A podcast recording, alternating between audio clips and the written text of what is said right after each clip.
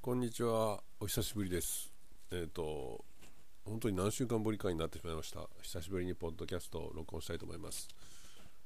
えっ、と、もう12月に入りましたね。もうクリスマスも近いぐらい。なので、今日はちょっと今年の振り返りを少ししてみたいと思います。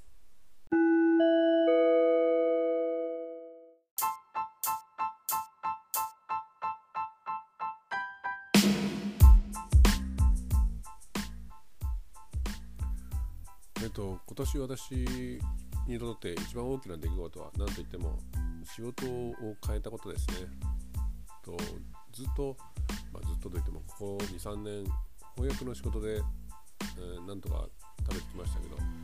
もうちょっとあんまりに仕事の状況がやっぱり不安定な状態が続いているのでうんこのままではちょっと難しいかなということに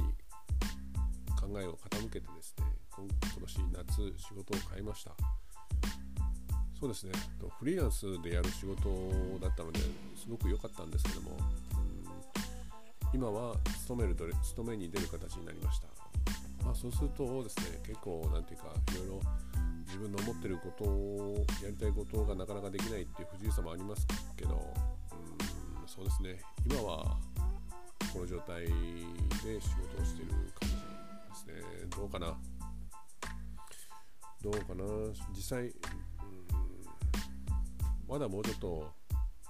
自分で何か自分自身で試してみたいことっていうのもあるしフリーランスでいずれ戻ってみたいっていう思いもずっと自分の中にまだやっぱりあるんですけどうん。そうね。来年はそういう気持ちの中で来年はえっとプログラミングを勉強してみたいなという思うようになりました。今年の夏のその転職の時にぐらいから少しずつ勉強を始めていて実は。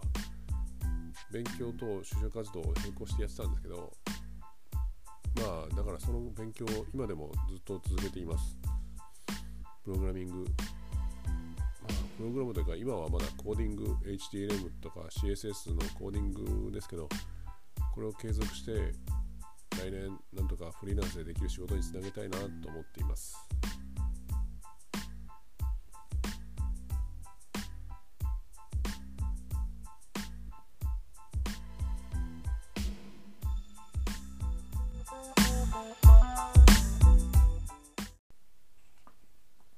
難しいんですよね。仕事仕事をどういうふうにやるっていうのは何が正しいかってこの年になってもよく分かんないしこれが正しいと思ってるとそれが何か足元救われるみたいにその価値観が変わったり、まあ、状況が変わったりねっていうことがこれまでにもあったわけでうーん何がいいのかなって思う。でもちょっと前自分たちが若かった頃の考えに縛られていてはもうちょっと危険だなっていう思いはあります。もっと自分の発想を自由にしていろんなものを見たり聞いたりしながら自分がむしろこうやってみたいと思うことの方に素直に気持ちを向けてそっちに動いていくのがむしろいいんじゃないかなって最近は思っています。プログラミングもそうなんですよね。もう昔からやってみたいなってっていう気持ちをずっと持ちながら持ったまま結局手をつけずにいた、まあ、自分にとっての宿題みたいなものでそれをまあこの機会に少しずつやってみようかなと思っている次第です。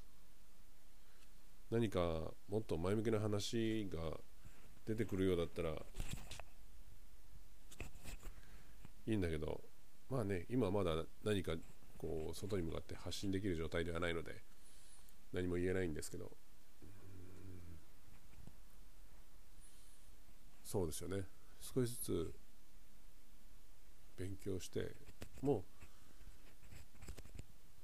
う何て言うのかな。やってみた手応えとしてはすごく自分では理解できる方の人間だと思っているので今のところ勉強も順調だしうーん。